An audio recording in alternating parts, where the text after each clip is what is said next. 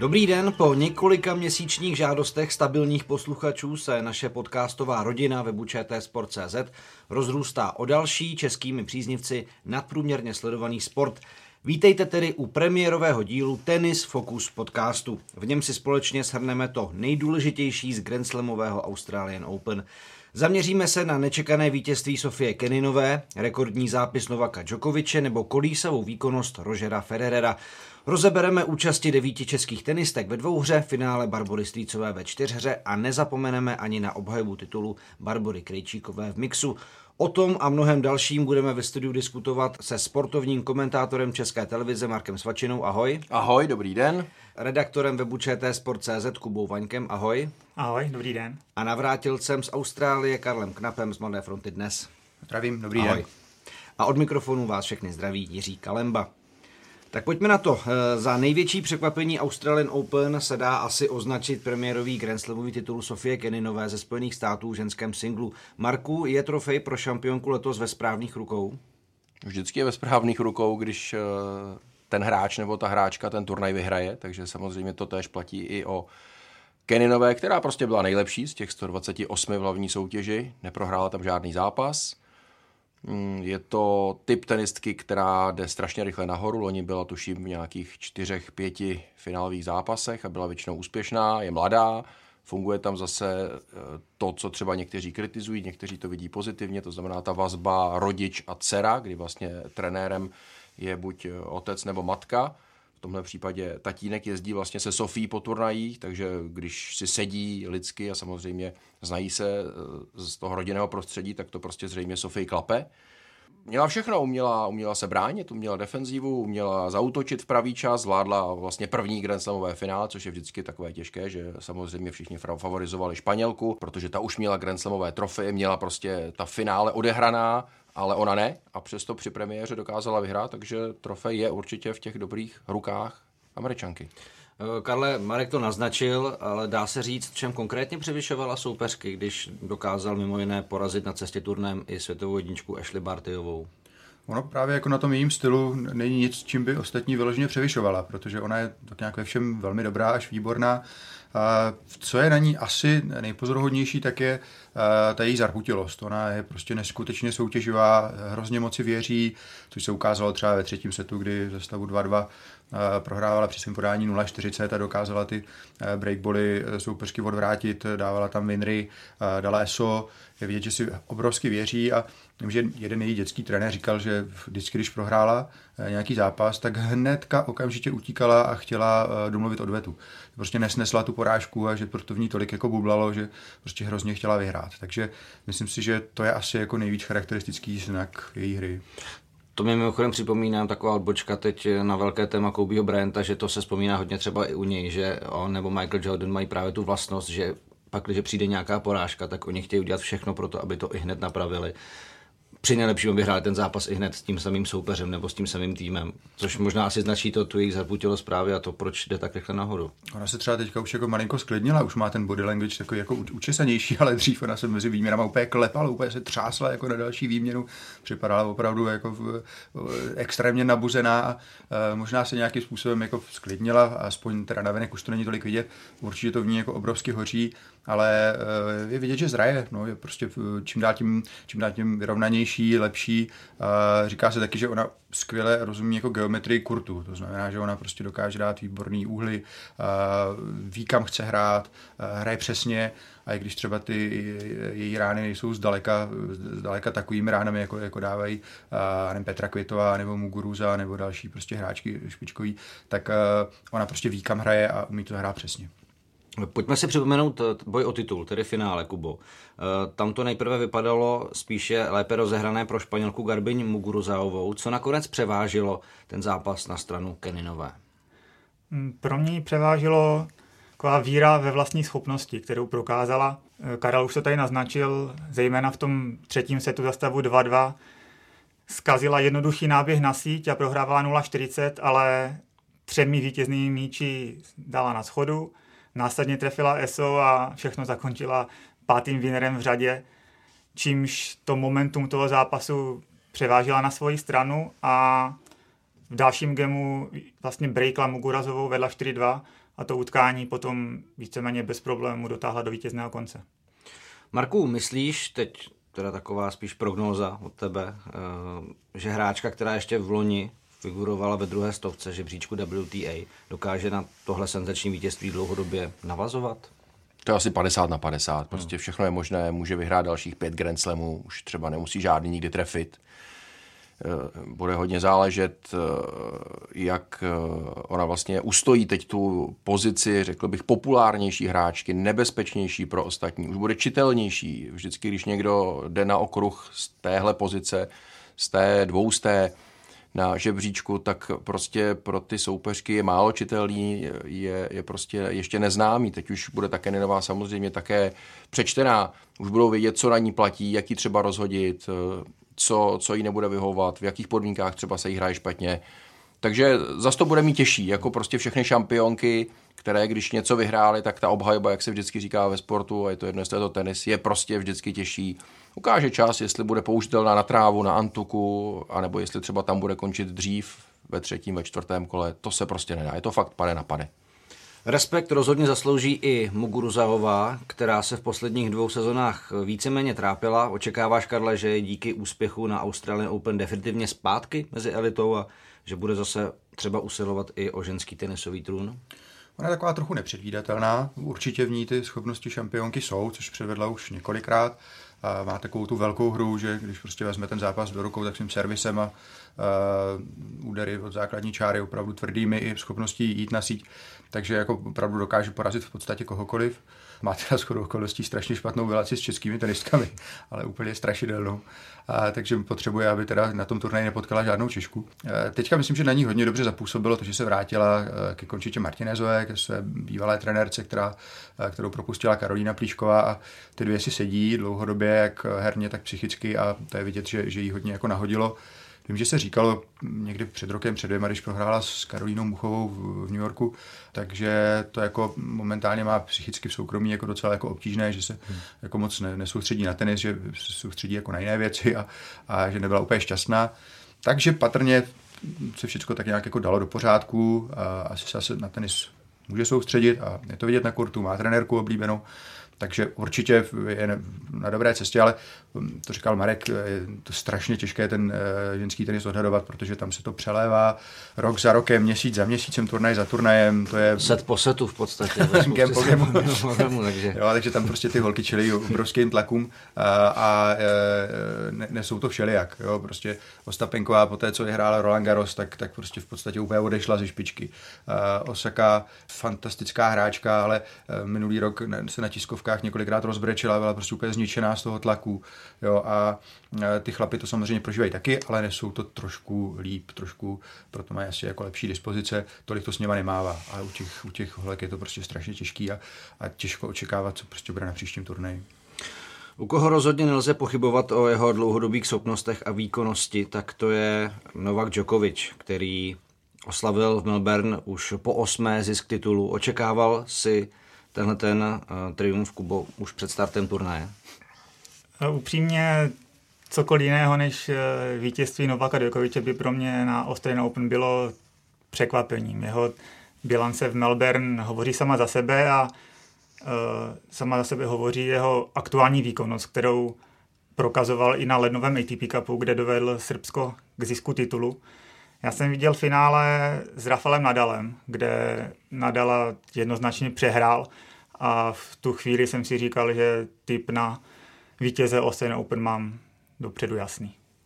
Marku, podle tebe v čem spočívá téměř asi neporazitelná aura Djokoviče v Rod Laver aréně? Tak eh, je to první Grand Slam, poměrně brzy po Vánocích. To znamená, že vlastně hráči mají za sebou eh, přípravu Sezona jim skončí někdy v polovině listopadu, pak odpočívají a pak vlastně najedou na ten drill, to znamená nejdřív třeba suchá příprava, fyzička, kondice a potom už třeba i něco, něco s raketou.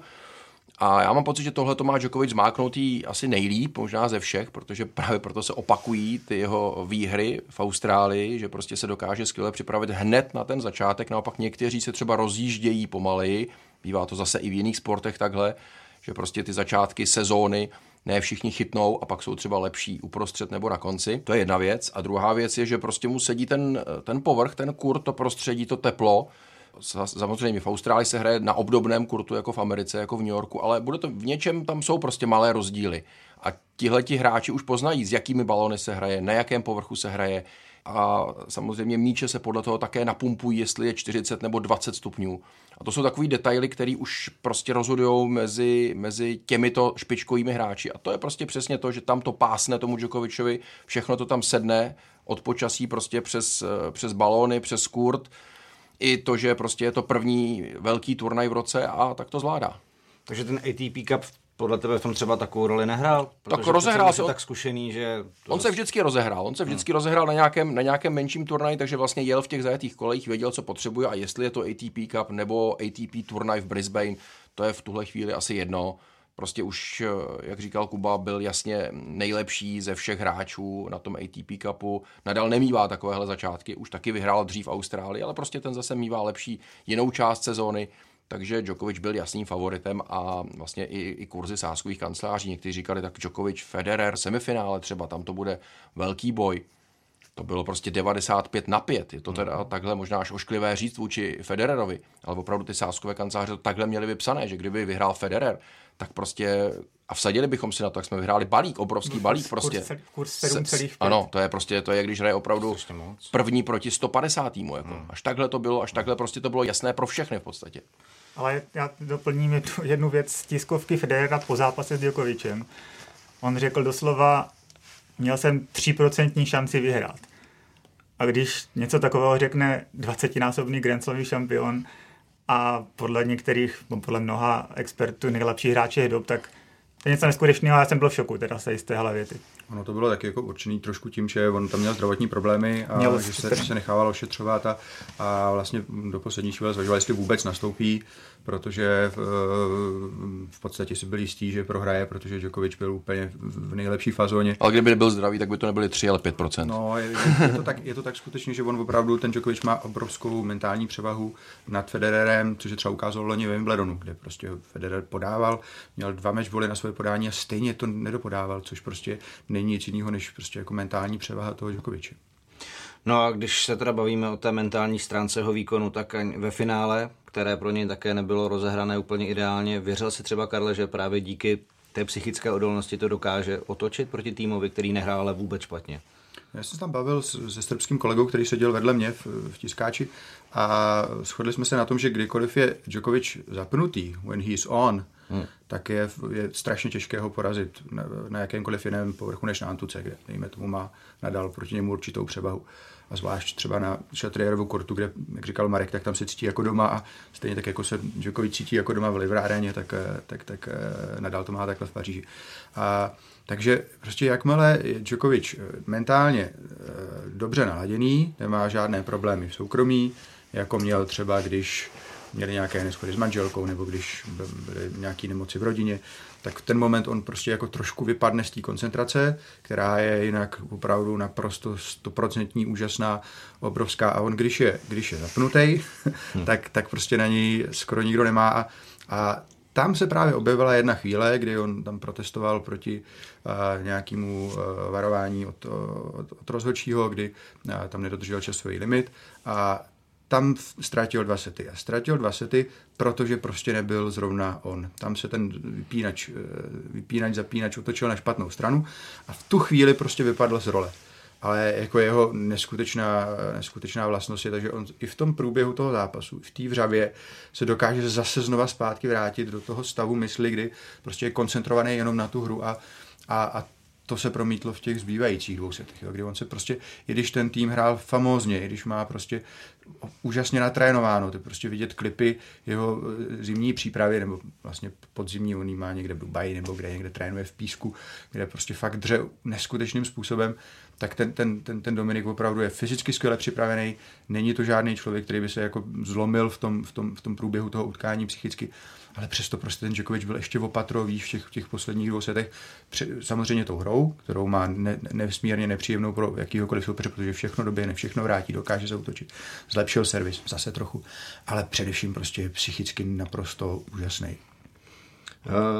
Právě během toho finále se Kubo i na sítích hodně debatovalo o mm, chování Djokoviče vůči fanouškům rozočímu. Karel zmiňoval ten protest. Co si o tomhle myslíš? Já předně asi posluchačům, kteří finále neviděli a tím pádem třeba neví, o čem teďka mluvíme, ty situace krátce připomenu. V průběhu prvního setu Djokovic eh, seřval fanoušky, takovou anglickou klasickou frází shut up, aby byli sticha během výměn a ve druhém setu byl dvakrát napomínán rozhodčím za přerušení časového limitu. Servis nakonec ztratil a když si vyměňoval strany s týmem, tak eh, poklepal na nohu rozhodčímu a ironicky pronesl něco ve smyslu dobře, dobrá práce. Já si myslím, že emoce i ty negativní ke sportu tak nějak patří. Jak se říká, co se stane na hřišti, zůstane na hřišti a takhle si myslím, že to bylo i v tom finále.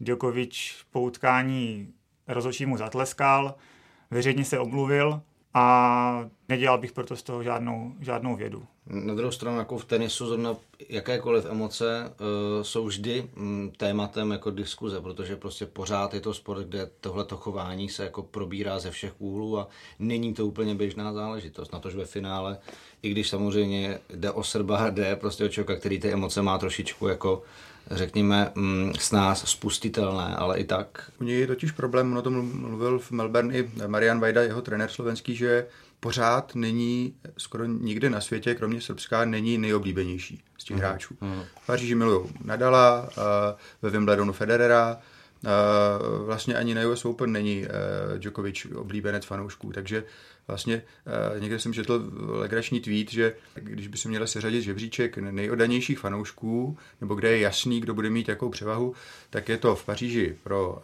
Nadala, ve Wimbledonu pro Federera a na všech ostatních akcích, kdo hraje ve finále proti Djokoviču. takže a ono mu tohle to vadí samozřejmě strašně moc. On v, v Paříži po zápasech dělá rozhovory ve francouzštině, aby vyšel stříd fanouškům, aby se jim, jako v dobrým slova smyslu, mu to nezazlívám, zalíbil. Jo, všude, všude se snaží vystupovat hrozně vstřícně, na každý akci, kde dohraje, finále, kde vyhraje, tak, tak podepíše i poslednímu člověku, který tam stojí někde jako eh, na kraji hlediště, aby mu prostě podstrčil čepici, nebo a, on třeba měl jednu i a, věc novináři, že na tiskovce po vítězném turnaji, že přinesl bomboniéru a obešel novináře a rozdal každému čokoládový bonbon. Jo, byl docela dobrý tenkrát na Masters, pamatuju si. A ale prostě pořád mu to nestačí.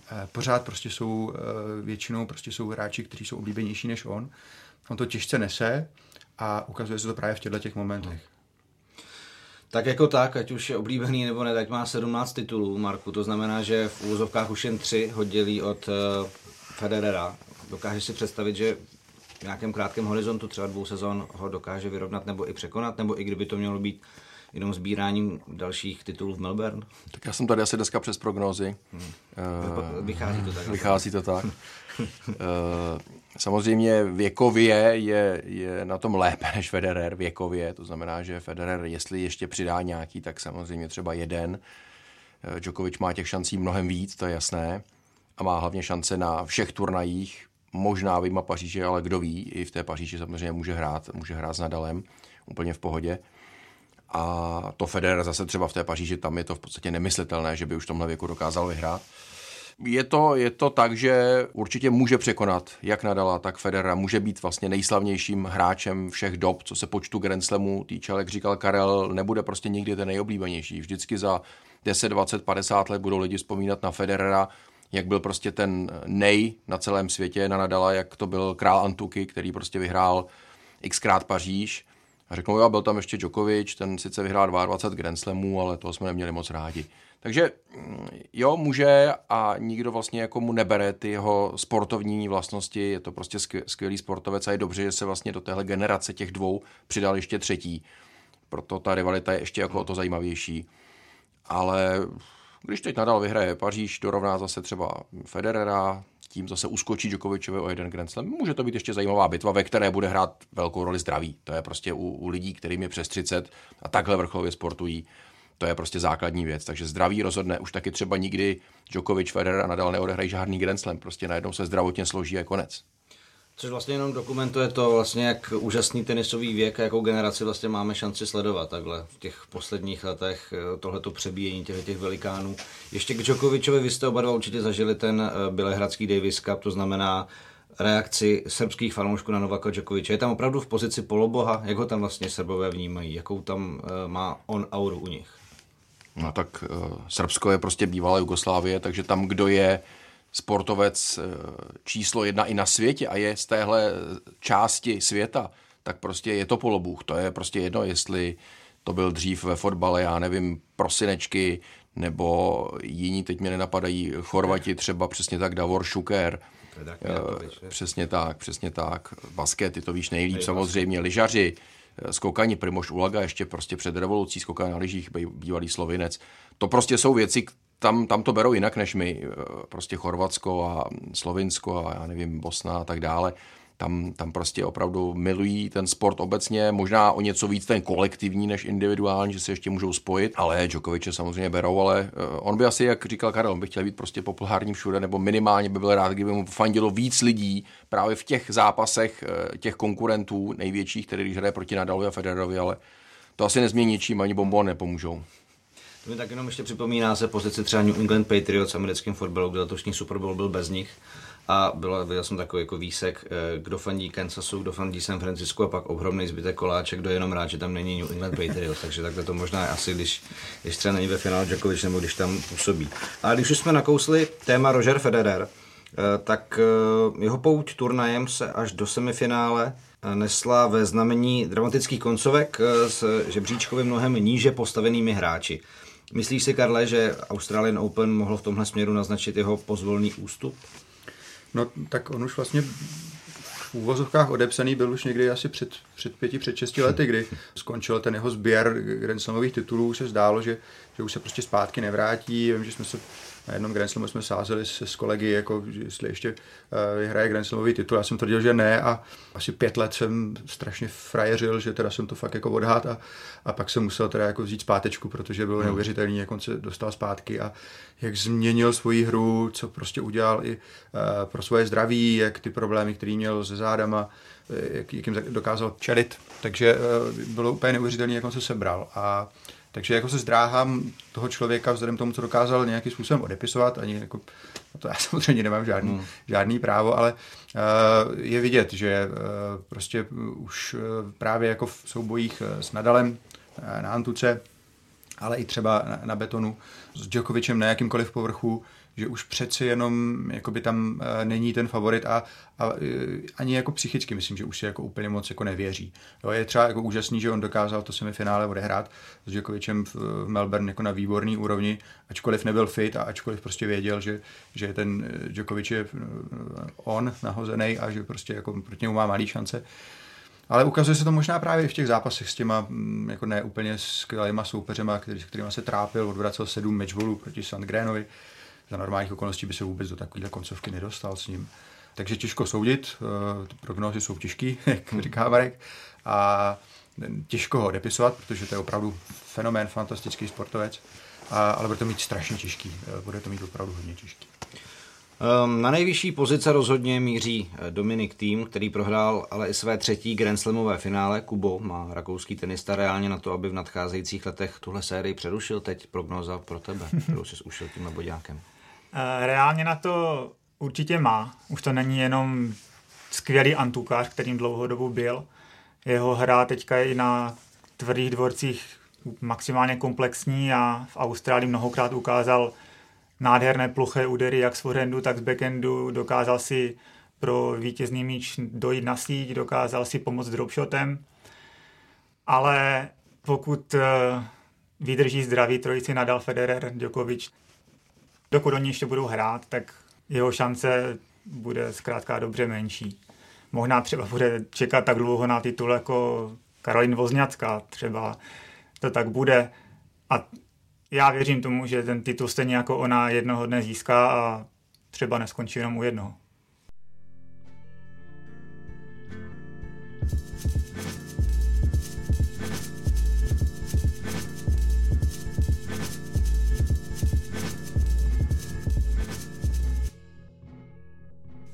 A pojďme na Druhé téma našeho podcastu. Devět tenistek ve dvou hře, pět z nich mezi nasazenými. Očekávání české tenisové veřejnosti bylo za posledních x let možná největší. Legendární Mats Wilander navíc před turnajem prohlásil, že Češky jsou inspirací pro celý svět. Výsledek? Titul Barbory Krejčíkové v mixu, finále Barbory Strýcové v deblu a čtvrtfinále Petry Kvitové v singlu. Marku, lze s tímhletím výčtem říci, že úvodní Grand Slam letošního roku byl z českého pohledu úspěšný?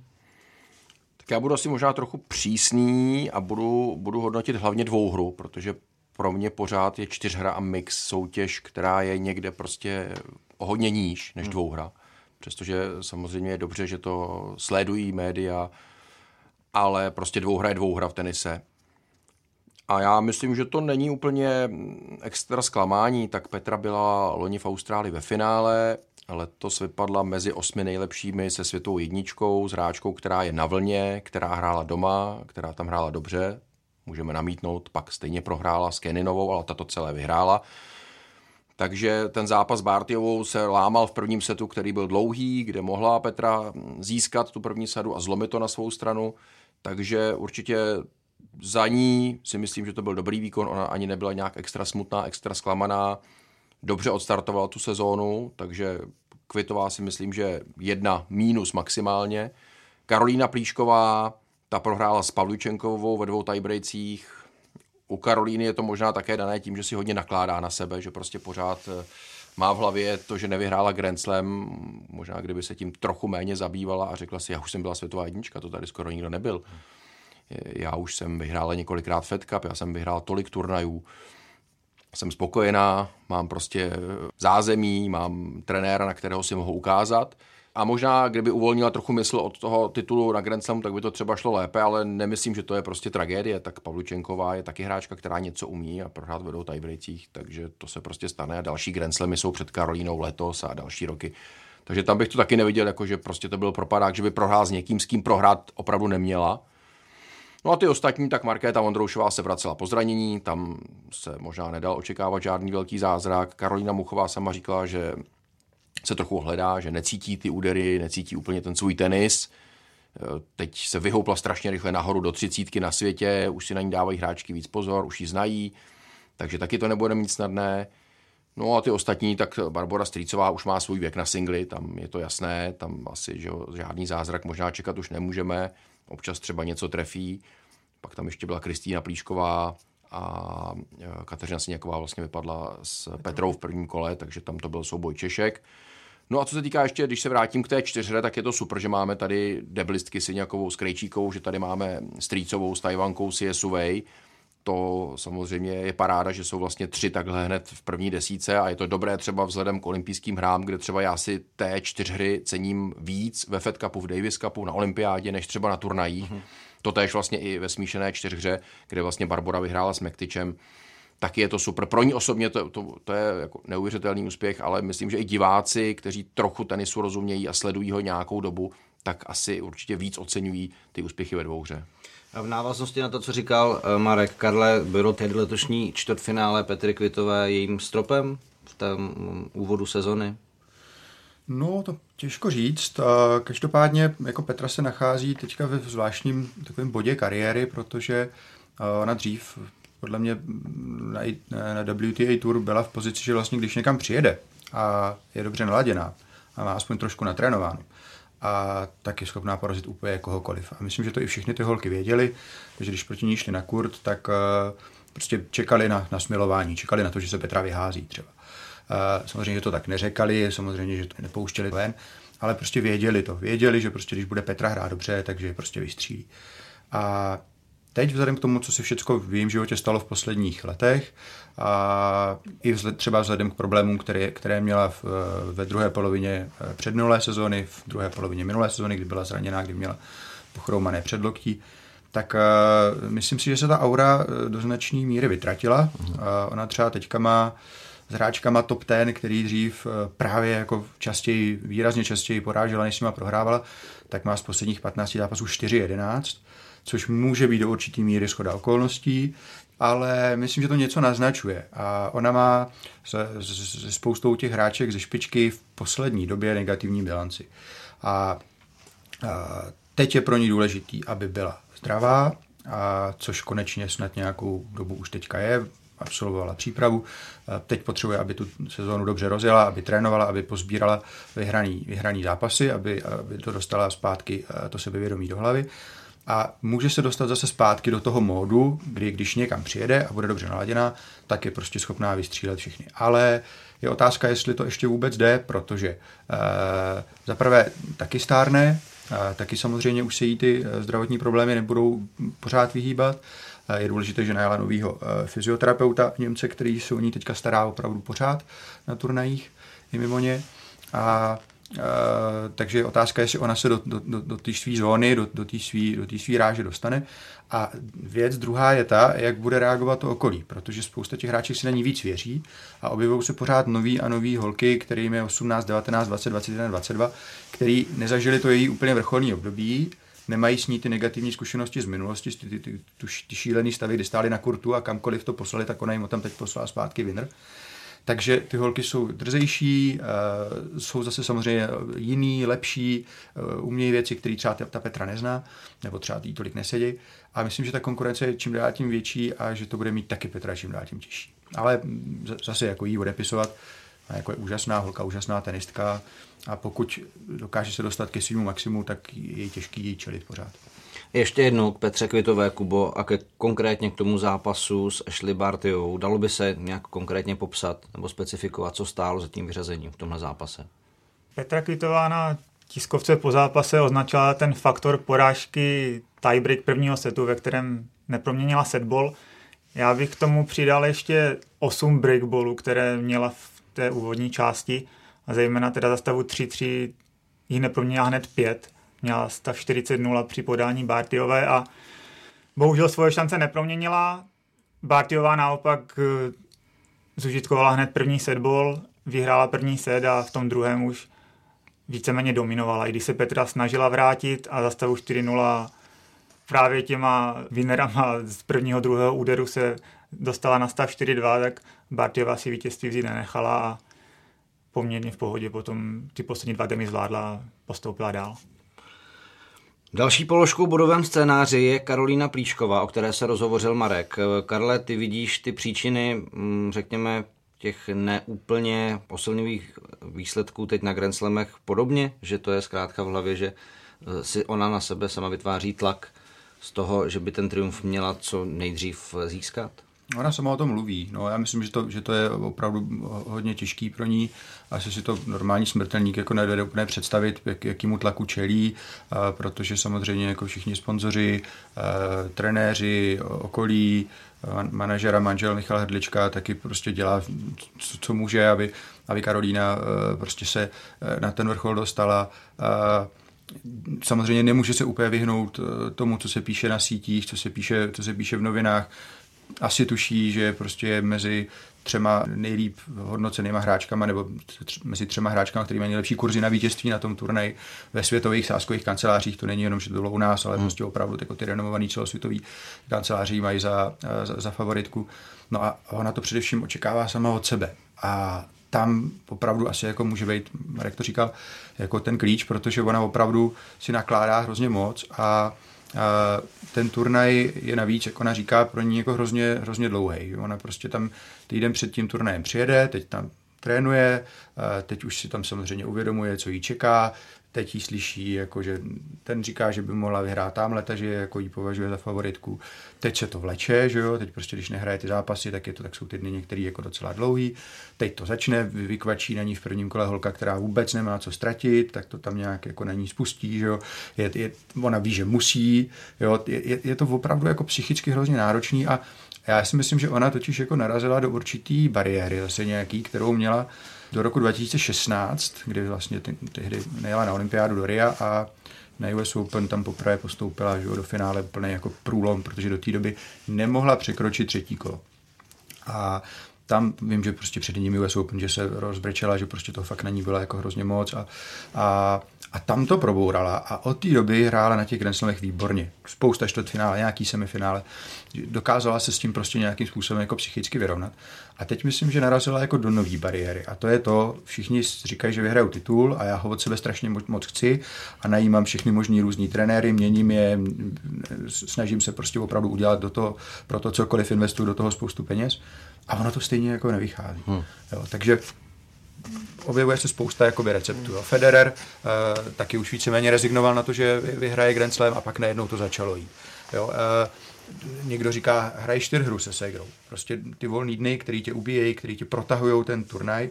Ona říká, že by radši hrála prostě pět zápasů za sebou, pět dní po sobě, že by to fyzicky vydržela. Ale že jí prostě ubíjejí ty volný dny. Teď lidi říkají, tak hraj, tak hraj se Segrou debla.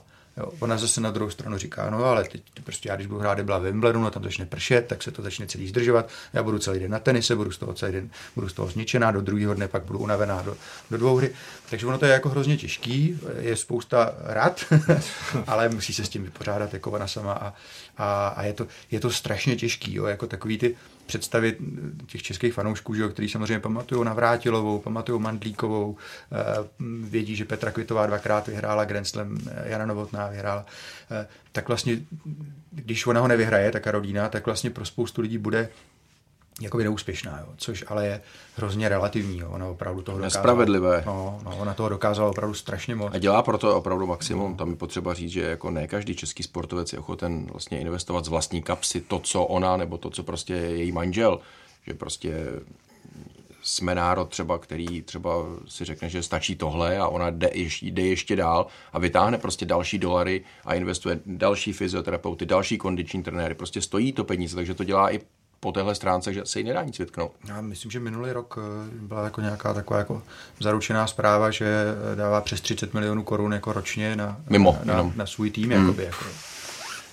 Takže jo, je to, ona by samozřejmě by si mohla říct, jo, byla jsem světová jednička, vyhrála jsem spoustu turnajů, ale ona prostě ví, že v tom tenisovém světě jsou ty Grand Slamový trofeje hmm. úplně jako nejvíc a, a, a to jí jakoby momentálně tíží. A, Proto možná vyhrál olympiádu, která jí tolik nezajímá. Jestli tam pojede. No. Já ještě navážu na slovo, které říkal Karel, musí. Já jsem včera z okolností četl rozhovor s mentálním koučem Karolín Plíškovým Marianem Jelínkem a on mě poukázal na pro mě celkem důležitou věc. On říkal, že před každým Grand Slamem je Plíškové oznamováno a připomínáno, že konečně musí vyhrát Grand Slam. A já bych mu teda dal za pravdu a souhlasím, ona určitě nemusí vyhrát. Nemusí ho třeba nikdy vyhrát. Jo, jsme Češi a samozřejmě bychom ho všichni strašně přáli, už jenom proto, jak dlouho je ve špičce, jak kolik titulů na okruhu WTA vyhrála, ale rozhodně by se nemělo říkat, že musí vyhrát Grand Slam. Ona ho může vyhrát, a má na to, aby ho vyhrál. Podle mě je to spíš taková nějaká kombinace toho vnitřního plus toho virtuálního tlaku, protože samozřejmě, jestli jako a asi sportovci vůči tomu nejsou imunní, tomu, co se jako na sítích, v diskuzních fórech jako projíždí, a pokud to někdo umí odslonit a nic si z toho nedělat, ale já sám ze své zkušenosti profesní vím, že zvlášť jako sportovkyně na to citlivé docela jsou a ono to pak jako s tou psychikou samozřejmě jako může hrát docela velkou roli. Když pak před tím Slamem jako vidí ty podobné komentáře nebo po některých eh, zápasech tam k tomu sklouzne, to je to je pak jako strašně pak jako spletitá věc. U Karolíny je ještě jako strašně eh, zvláštní, že ona vlastně v poslední době, já nevím, za posledních asi pět Grand Slamů čtyřikrát vyhrála poslední turnaj před Grand Slamem. Hmm. Takže ona tam vlastně jako vždycky šla ve strašném laufu, že, že vlastně předtím loni vyhrála, uh, myslím, že, myslím, že v Brisbane vyhrála letos turnaj. Taky. Uh, letos taky. Vyhrála před Paříži, vyhrála v Římě a vyhrála i poslední trávu před Wimbledonem. Takže ona tam vlastně, jakoby, to, to jako vlastně taky ještě umocňuje, umocňuje ten tlak, jo, že ona tam jako, opravdu jako přichází ještě v tom laufu, jako že, a, a, není to tak, že vlastně jenom jako Češi říkají, že, jako, že by měla vyhrát, nebo musí, je to samozřejmě nesmysl. Jo, říká to Vilander. Ale říká to prostě Vilander, který říká, že prostě měla, mm. ten říkal před rokem, před říká, že vyhraje aspoň pět těch Grand Slamů, mm. jako, jo, nebo to říká Navrátilová, i když samozřejmě to je vůči někdy jako kritická, když vidí nějakou věc, ale taky jako tvrdí, jako, mm. že na to má. Jo. Takže zase to není není jenom tak, že by, že by ten tlak vytvářeli jenom Češi, to prostě hodně opravdu jako tenisový svět, nebo i různý ty, eh, když jsou třeba na ESPN, když jsou před turnajem takový ty předpovědi, tak tam je třeba Brad Gilbert, já nevím, jako opravdu velký osobnosti, tak ona má třeba 4 z 8 lidí typuje jako na titul Plíškovou, jo. takže to opravdu není jenom jako mm. nějaká česká virtuální hmm. realita. Uh, Marko, ty jsi tady hezky vlastně popsal působení těch českých zástupkyň v singlech. Čekal jsi od někoho z nich třeba víc konkrétně? No, já myslím, že ani ne. Ani ne, možná, možná sympatická je mi hra Karoliny Muchové, možná momentálně nejsympatičtější ze všech českých hráček na okruhu, protože je to trochu jiné a je to takové trochu i do mužského tenisu s těmi čopy, náběhy na síť a, a voleji a zkraťasy ale nemá zase ještě tolik zkušeností. Pořád je v té špičce strašně krátce. Průlomová sezona byla ta, ta loňská vlastně pro ní, tam se dostala někam na to 25.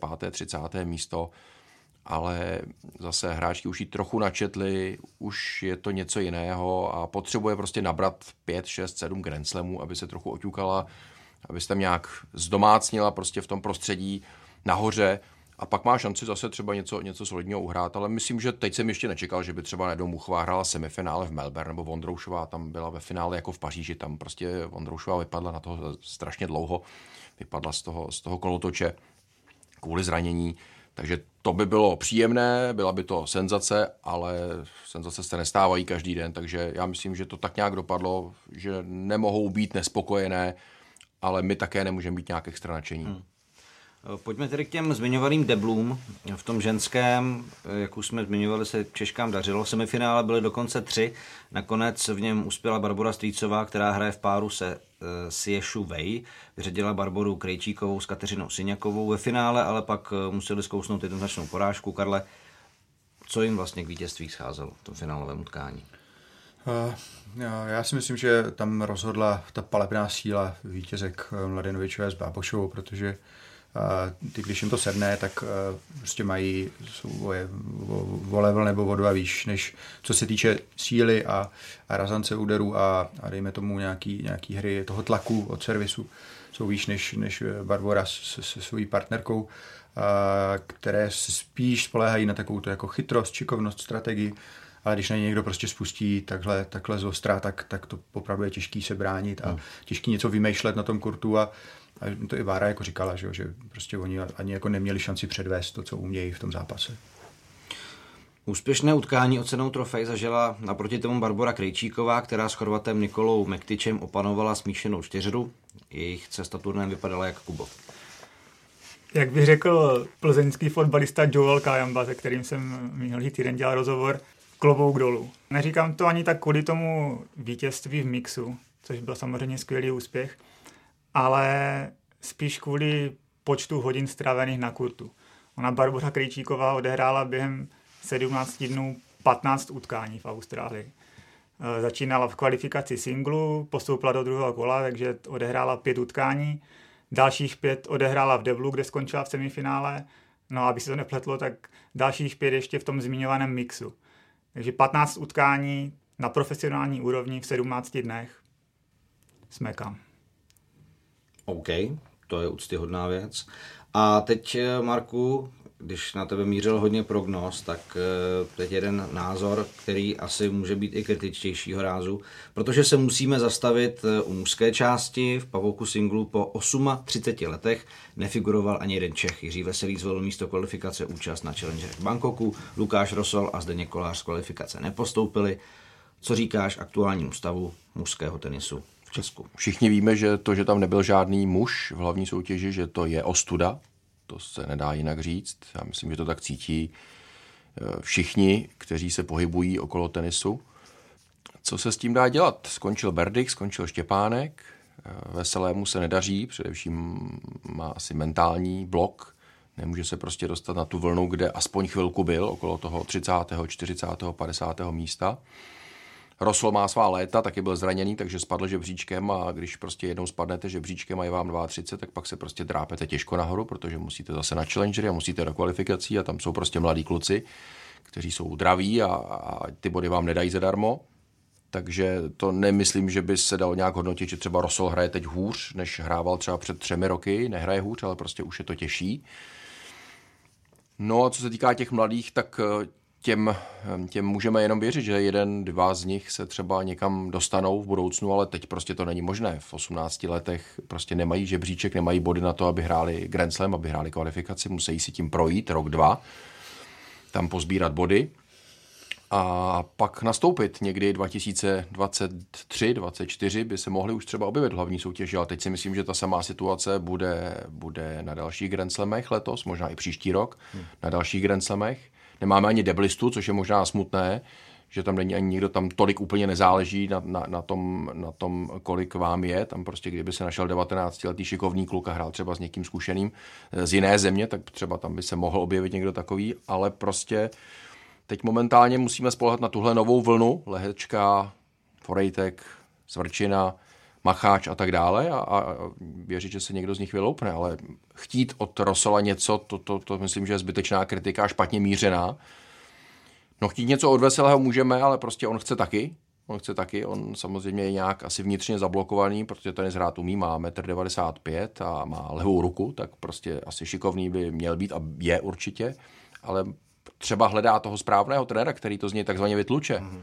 Už si taky prošel několika trenéry a prostě to nikdo teď v něm neobjevil zpátky. A může být, že za dva měsíce se najde někdo, kdo ho posune někam a třeba bude už Wimbledon hrát hlavní soutěž. To není nereálné. Tam asi je furt, pokud chceme hledat někoho, kdo nejdřív bude hrát z mužů Grand Slam, tak je to pořád veselý. S ohledem na to, co dokázal a kolik mu je.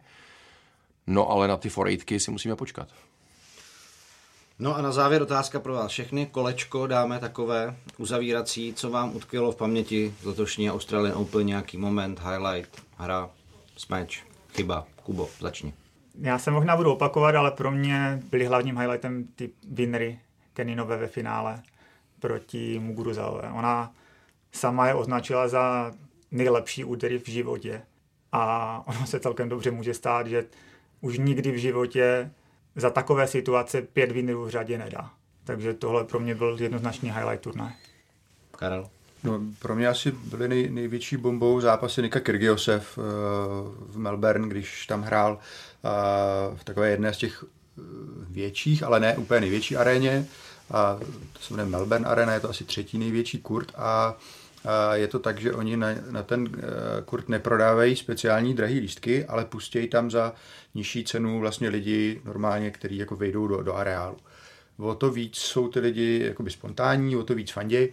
No a Kyrgios si tam získal jako obrovský, obrovský, obrovský kredit tím, jak tam pomáhal vybírat peníze pro eh, na nápravu těch škod po požárech. To, to udělal jako obrovskou práci a bylo vidět, že mu na tom hrozně moc záleží. On je z Canberry, kde v okolí Canberry bylo nej, nej, největší ty škody. Takže on opravdu jako tam dokázal ty lidi úžasně strhnout a, a třeba jeho pětisečák s Chačanovem, to, to vypadalo, že ten stadion spadne, jako to prostě bylo neuvěřitelný.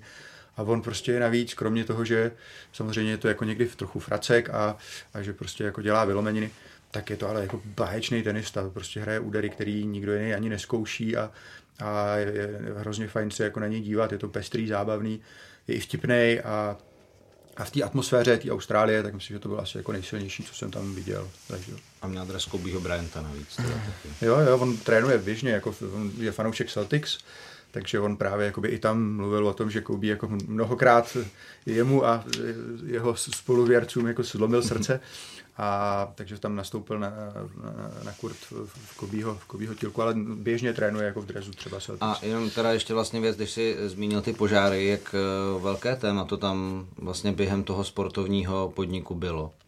No hlavně z začátku, protože ten týden eh, před startem, kdy se hrála kvalifikace, tak se o tom hodně mluvilo a, a taky to tam bylo dost cítit, mm. protože tam a, vzhledem k větrnostním podmínkám se tam objevil ten kouř docela hodně, tam je nádherná panorama mrakodrapů v tom městě a ta prostě nebyla ani zblízka, skoro jako nebyla vůbec vidět, protože ten vzduch opravdu byl jako hodně začouzený a takže zpočátku se o tom mluvilo hodně.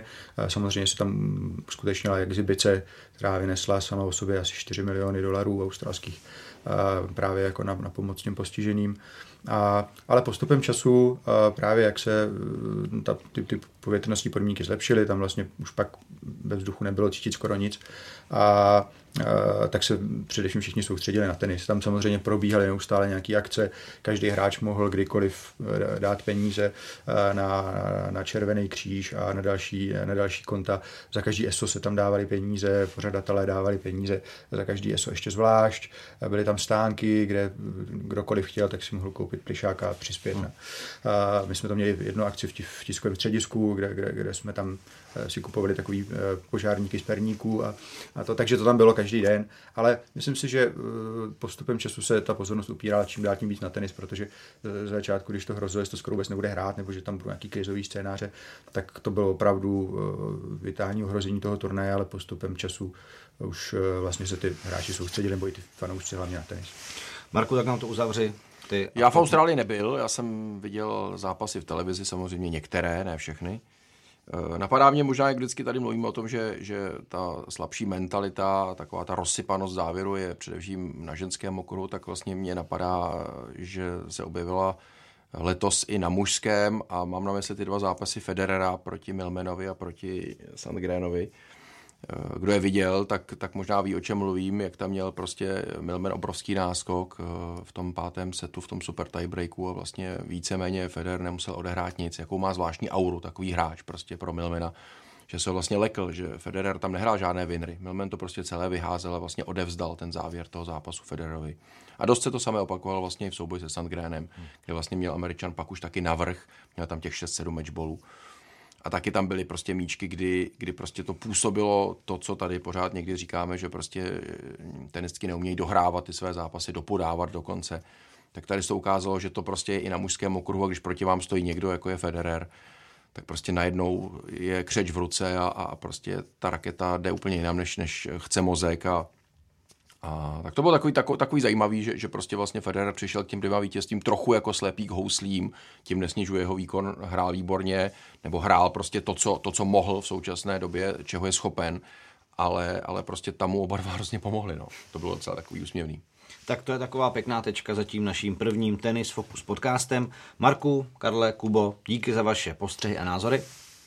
A děkuji také vám, že nás posloucháte. Na další díl se můžete těšit před druhým Grand Slamem sezony, kterým bude na přelomu května a června Antukové Roland Garros v Paříži. Samozřejmě. Připomínám naši adresu na závěr čtsport.cz. Všechny naše podcasty naleznete také na Spotify, Soundcloudu, v iTunes i na YouTube a dalších podcastových aplikacích. Mějte se hezky.